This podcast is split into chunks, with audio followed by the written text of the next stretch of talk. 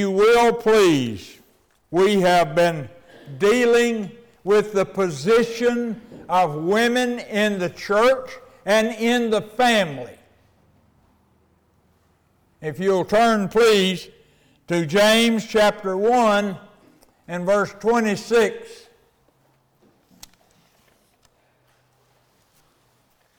James, you know, was the brother of Jesus. And he wrote this book. He's a straight talking kind of a fella, maybe even straighter in his directness to us than was Peter after he was turned around. But there's some interesting words that James uses here in chapter 1 and verse 26. He says, If any man among you seems to be religious, and bridleth not his tongue, but deceiveth his own heart, this man's religion is to him in vain. It's of no use. Now, what it says, if any man among you thinks he is religious. So, what it's talking about is a person who thinks he should be called religious, but it says if he's like this, he's not a religious person. Now, let me, there is something I need to explain. Today, we use those words religion and religious in a way that they never used it in that day. It's used in about four different occasions in the Bible, two, two verses each occasion.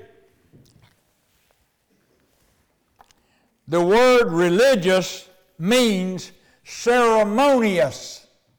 It doesn't have anything to do with salvation or spiritual life, spirituality. What it meant in that day, while James here was using it, was that people who are religious worship something. But in that day, it implied that people who were referred to with this term were superstitious. Because you see, it was a term for anybody that worshiped anything. And so many people have tried to explain that in that day, only the Jews had a church. There wasn't churches on every corner like they are now. The Jews had a temple. The thing we call church has something that Jesus introduced, and before that there was no such thing. So the most of the people walking the streets of Jesus' day had never been to what we call church. Only the Jews had a place they could go and meet and study anything of the Old Testament. The rest of them had idol worship and temples devoted to idols. So this word was referring to people who worship whatever it was they worshiped. It was not a Christian word. It's never used in the Bible in association with Christianity or salvation or spirituality. It was used here, James used it in the sense of believers' good works. In other words, he said that if you were a person that did good works, well, you were referred to as a religious person. But apparently, people did good works based on all kind of relationships with who they might have considered their God. like looking after the weak and the needy. And what he says in verse 27, or what it says in verse 26, He's lying to himself if he calls himself religious if he doesn't bridle his tongue. So if he runs his mouth, James said he wasn't a very religious person. And he certainly wasn't a Christian. Said this man's religion is useless to him. Pure religion and undefiled before God, or true religion, is the word that's translated there. And, and undefiled before God and the Father is this. So he's explaining what a Christian should be to visit the fatherless and the widows in their trouble or affliction, and to keep himself unspotted from the world. Two things. James said in that day that a Christian was known as a person who would look after the widows and the fatherless and to keep from messing himself up with the world. Now, there is a thing in Scripture, I don't know if you've ever been taught it. There is a thing in Scripture that God, from one end of this book to the other, does not play with people who won't look after people that are in need, that are weak and needy, and who would be the, the, the, the, the poster child for the weak and needy but a woman who does not have a man to look after her, and especially in that day, because it's a completely different situation than it is now. We've got ladies today who are widows who have means. They've got houses to live in, they've got incomes, they've got some way to support themselves. In that day, very, very few women had that. So we're talking about the fatherless, the orphans, and the widows. So the mark of a Christian, the mark of a person who follows Christ and is trying to please God, one of those characteristics is to look after the ladies who do not have men to support them and the children who do not have parents, orphans. You don't mess with that group of people as far as Jesus is concerned. Please understand me.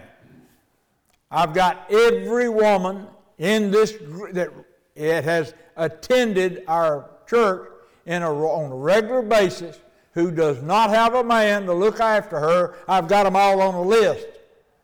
Now, I include some of the divorcees in with that because basically they still don't have a man to look after them either. And they may get in a jam and need the church's help for that. So, as we were talking about ladies, the women folks, and the church and their homes, this issue came up, and I think we wouldn't be complete in teaching about this if we didn't bring up this issue of the orphans and the widows. If you will, please, turn to 1 Timothy chapter 5, just a few pages back.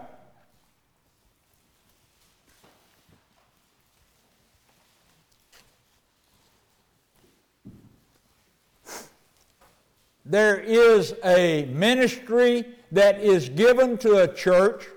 I see a lot of churches, I've been in some churches that look for ministries, but they discounted this ministry right here they had their, some of their own people who were having trouble, and they didn't even take notice of them. It says in chapter 5 of 1 Timothy, starting with, chapter, with, with verse 1, we'll, it's, it's about the guys, but the guys can use it. Rebuke not an elder, an older man who holds a position in a church, but entreat him as a father and the younger men as brethren.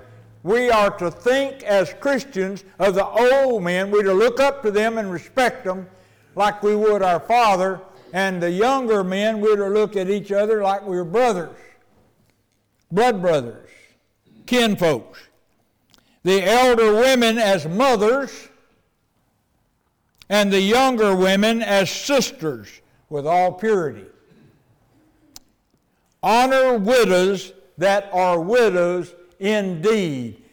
That early church had a group of widows that they called widows indeed. The real widows. And they're given a description in the next 12, 13 verses about who they are.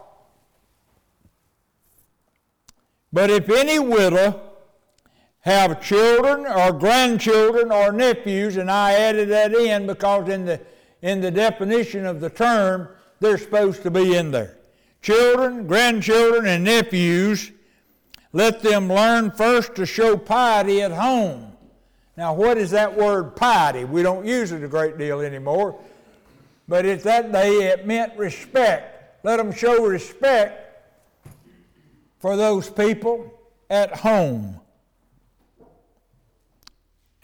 And to requite their parents for that is good and acceptable before God. It pleases God for people to look after the older folks and for kinfolks to look after their elderly, and especially the elderly who do not have men to look after them. Now, she that is a widow indeed and desolate or alone trusteth in God and continueth in supplications and prayers night and day. She's a lady who prays to God all day, every day. She realizes her situation and she makes what she thinks is the best way to have a deep relationship with God because of where she is.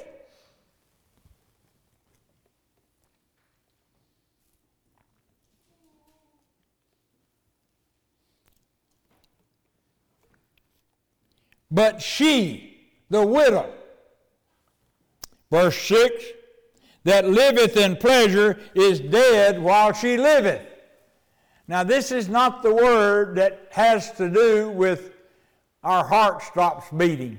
This word dead means that she is separated from God. If the widow is out, what we might call uh, in the beer joints every night or something like that. She's separated herself from God and she's out from under His protection.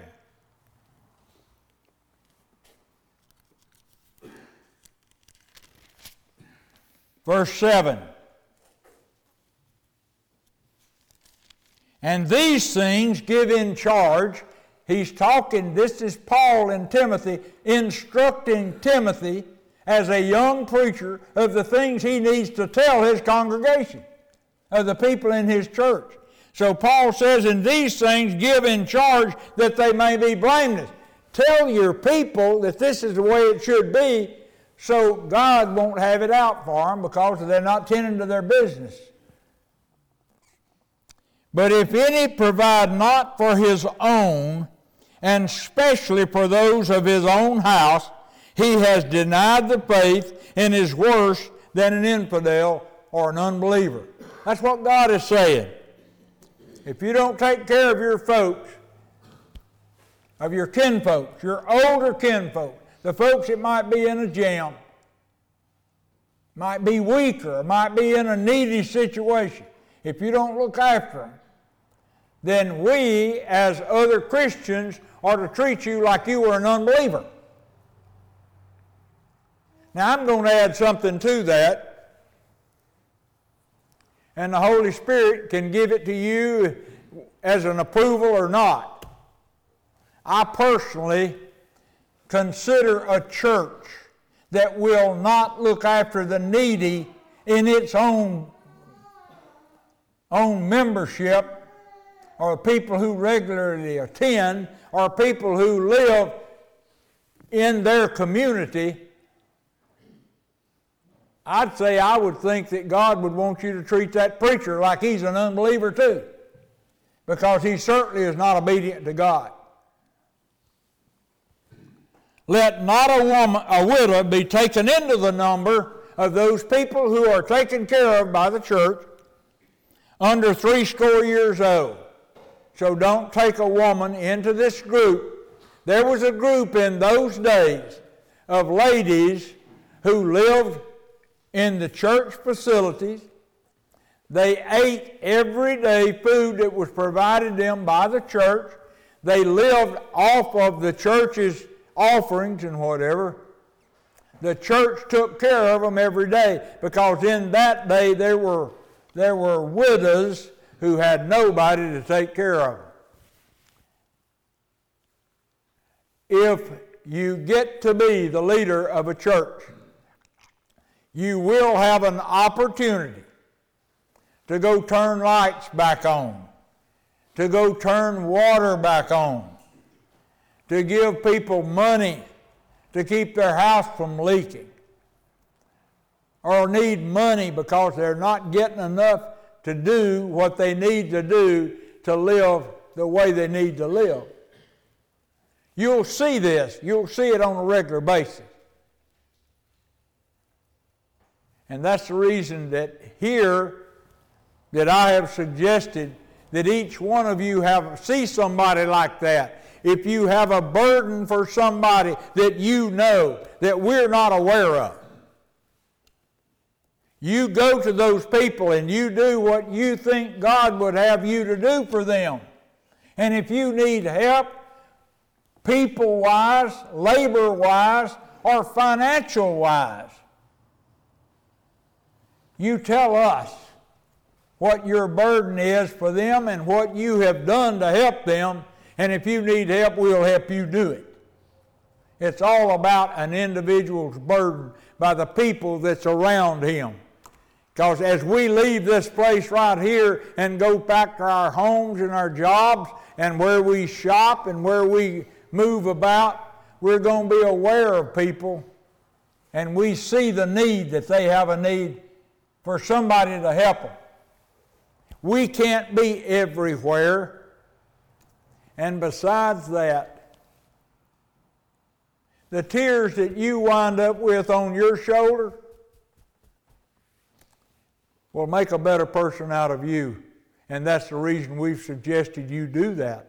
When they bring it to the church and bring it to the leaders of the church, the church is the only ones that get hugged. They're the only ones that get a benefit of doing something for people like this. So please, let us know if you want to.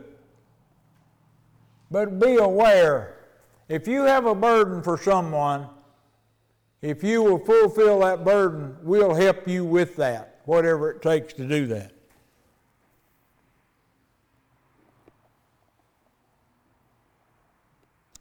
Let not a widow be taken into this number that's taken into the church under 60 years old, having been the wife of one man at a time. Please understand something. There is a misunderstanding in the, the way Scripture is interpreted sometimes. And we have a lot of people in the church who believe that if a woman has ever been divorced, then she doesn't deserve any help from the church whatsoever. That's not the way this reads. The reason the people who read it this way say that is because they contend that at the time that Jesus walked in Jerusalem, there was no such thing as polygamy, a man having several wives. I have got proof at my house of bills being passed in the governments that were over them at that day trying to do away with polygamy. Polygamy was very much a part of their lifestyle. It was not talking about men who had more than one wife. It was talking about people who had more than one wife at a time. As long as a man had one wife at a time, as far as the scripture reads, those women qualified for whatever help we can give them. There's a lot of churches today who will not allow a divorced man on their deacon board. That is not what it's talking about. And if I can sit down and prove it with anybody for whatever reasoning they use.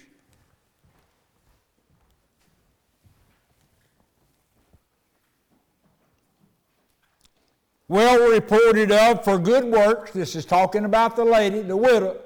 Another qualification is well reported of for good works, if she have brought up children, if she has lodged strangers, if she has washed the saints' feet, if she has relieved the afflicted, if she have diligently followed every good work. Now listen to this. This is the description of a widow who has been the wife of a Christian, of a church person, and what she has done all of her life up to this point that she's 60 years old and is being looked at to be qualified for the church to help her financially or, or whatever to get by every day. She's done all those godly woman things. We've talked about which the way a woman adorns herself, way she dresses up, that is appropriate for a godly woman. We've dealt with that for the last three weeks, and we're talking about now. It also applies in this group of widows. But the younger widows refuse. For when they have become to grow wanton against Christ, they will marry, having damnation because they have cast off their first faith. They are not the woman that prays every day. They're not the woman that builds a relationship with God. They're, they're out here having a good time in the world and they forget their relationship with God. and with all they learn to be idle, wandering about from house to house, and not only idle, but tattlers also, and busybodies, speaking things which they ought not.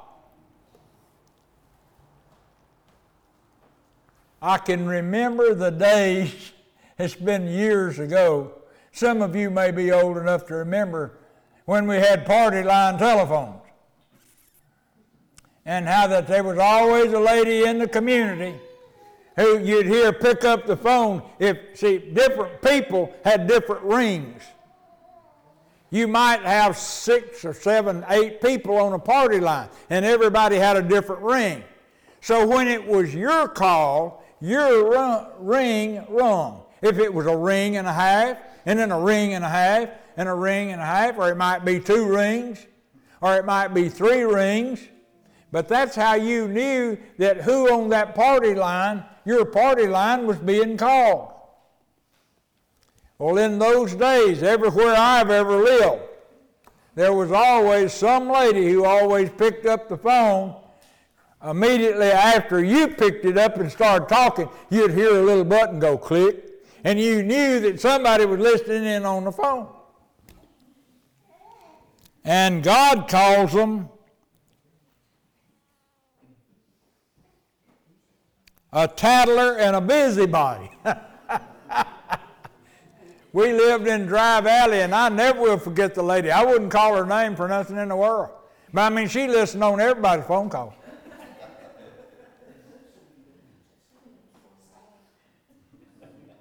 I thank the Lord that we've got a way to talk on phones now that you don't have to have that. I will therefore, Paul says, I will that the younger women marry, bear children, guide the house, give none occasion to the adversary to speak reproachfully.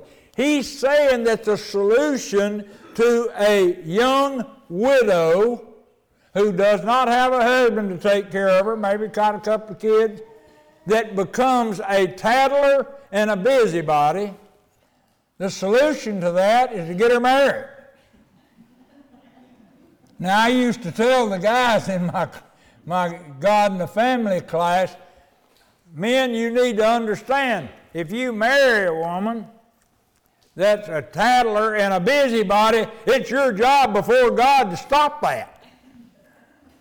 You keep her busy enough to where she won't be able to have time to do all that stuff. But it was a teasing thing I did with them. Because one or two of them came to me and told me, said, I've tried, Brother Joe, and I can't stop my wife from doing it.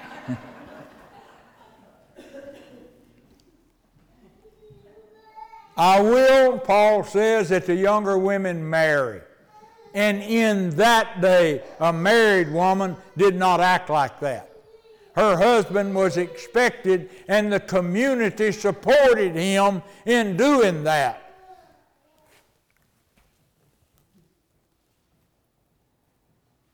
I will that the younger women marry, bear children, guide the house, Give none occasion to the adversary to speak reproachfully.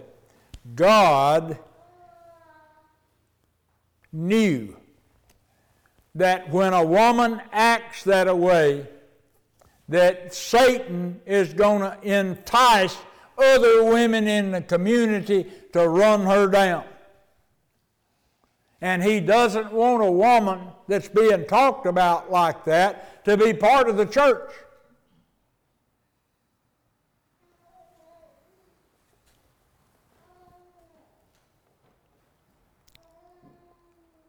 For some are already turned aside unto Satan. Now, look, remember what we said. Are these women demon possessed? That's not what it says. But we know in Ephesians chapter 2 it is very plain starting at verse 1 that we're saved now, but at that time, that was some of us. And when James says in another place, we just got through with him, he's preaching this too. That if you get too friendly with the world, you're considered an enemy of God. So there's a group of young widows, some may be divorcees, who are making the rounds, I believe is the colloquial expression. And they've forgotten the relationship with God. They forgot the relationship they had through their husband with God. And they're giving a bad reputation to the church.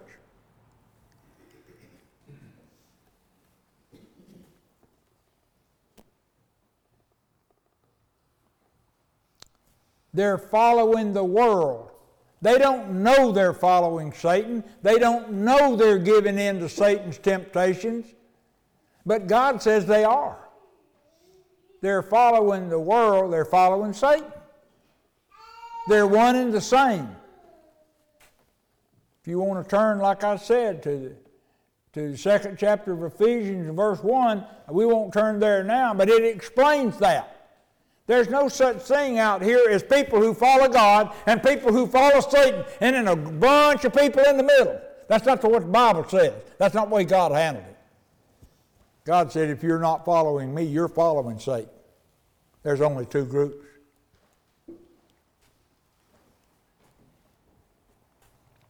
Verse 16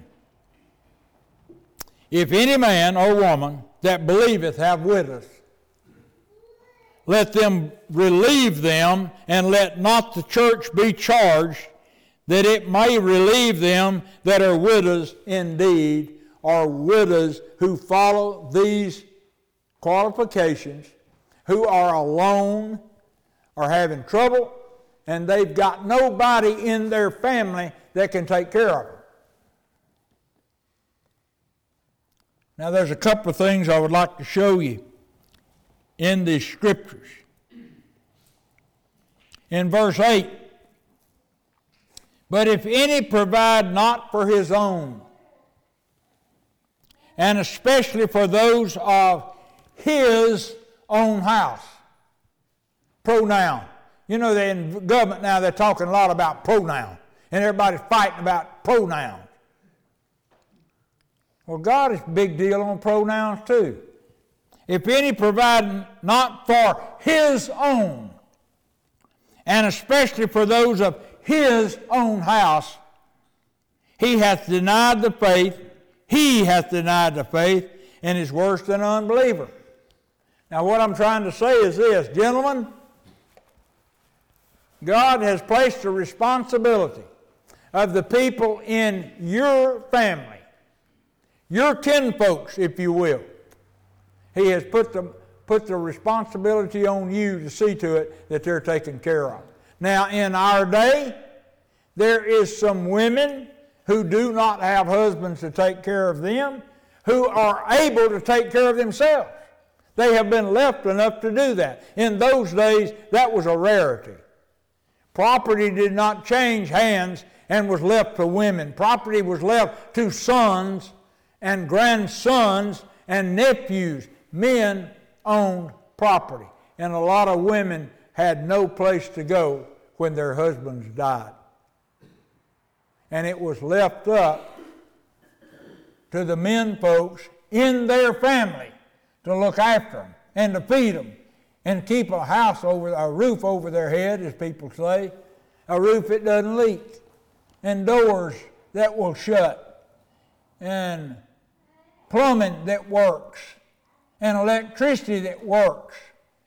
That's left up to the men folks. God expects them to be responsible for it. Now, if you are a woman who does not have a man to tend to you and you have means financially, then I assume that it would include you in looking after the people in your, your family, your kinfolks. But in those days, there were very few ladies who had the money to do that. So it make it speaks to those men to have them responsible for it.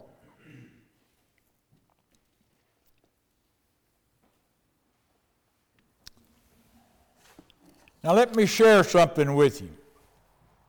We've been talking about ladies for several weeks women who are Christians and what God has to say about them. I believe that God intended in His original Scripture. You can, I can show you Scripture if you're interested in it and want to see or prove it to yourself. There are two things. Number one, when Jesus was leaving the world, after the 40 days that He came and walked with men, on the Emmaus Road. He, he visited with his disciples. He stayed here 40 days after he was resurrected. And as he was leaving the earth, it said that his disciples were standing there watching him along with a bunch of other people go up into the clouds. He could have looked back and said, Guys, I'm leaving it with you. Whatever I have told you while I am here, I am leaving it to your responsibility that see that it gets done. Men folks. Because everything I can find that Jesus delegated as a, as a responsibility to anybody on this earth, inevitably, it comes inevitably and falls in the man's lap. So, guys, you can't look off and say, I don't have any responsibility there before God because you do. The other thing I have seen that is not altogether spelled out is this thing right here. I learned in my studies in the scriptures that a, a, a female child, a girl, was to be submissive to her father and obedient to her father until she's married. After she's married, the Bible says that she is to be submissive to her husband. And when she no longer has a husband and is a widow, the Bible says, in what we've just looked at, as the men in her family are to look out for her. And she is to be under the submission, subjection to the leaders in her church. As far as a Christian lady is concerned, as far as her manner, and as far as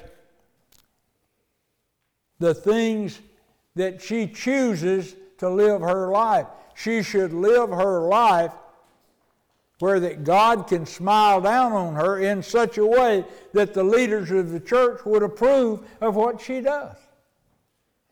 A woman is to be under the subjection of a man from the day she's born till the day she dies. I believe that. Either her father or her husband or the leadership of the church. She should have the approval of the leadership of the church in the way she lives her life.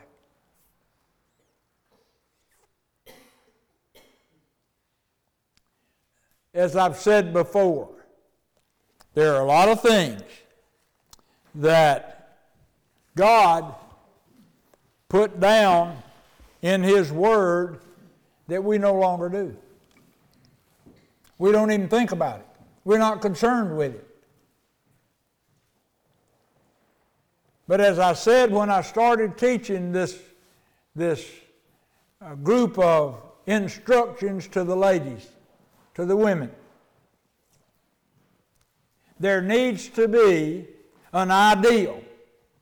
Some will choose to follow that ideal, some will not choose to follow that ideal.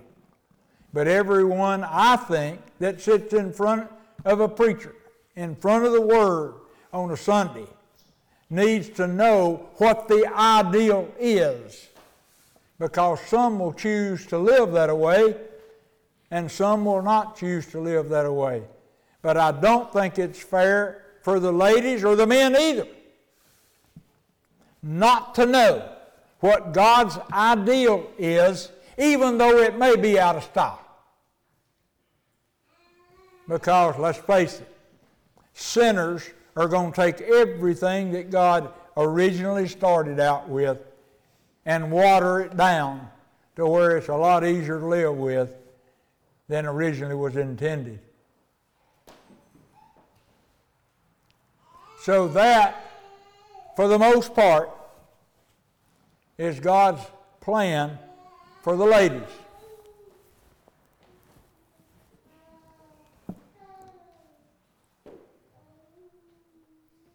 And now that we know exactly what he said and how he said it, I think we have a choice now to do what God would have us do or not to do. But I tell you, and I want you to understand, that as a lady that regularly attends this place right here, or maybe not so regular, because we still keep, I still have a phone list that I call the ladies who have ever been here and make sure that they don't have a need that this church would be able to fill.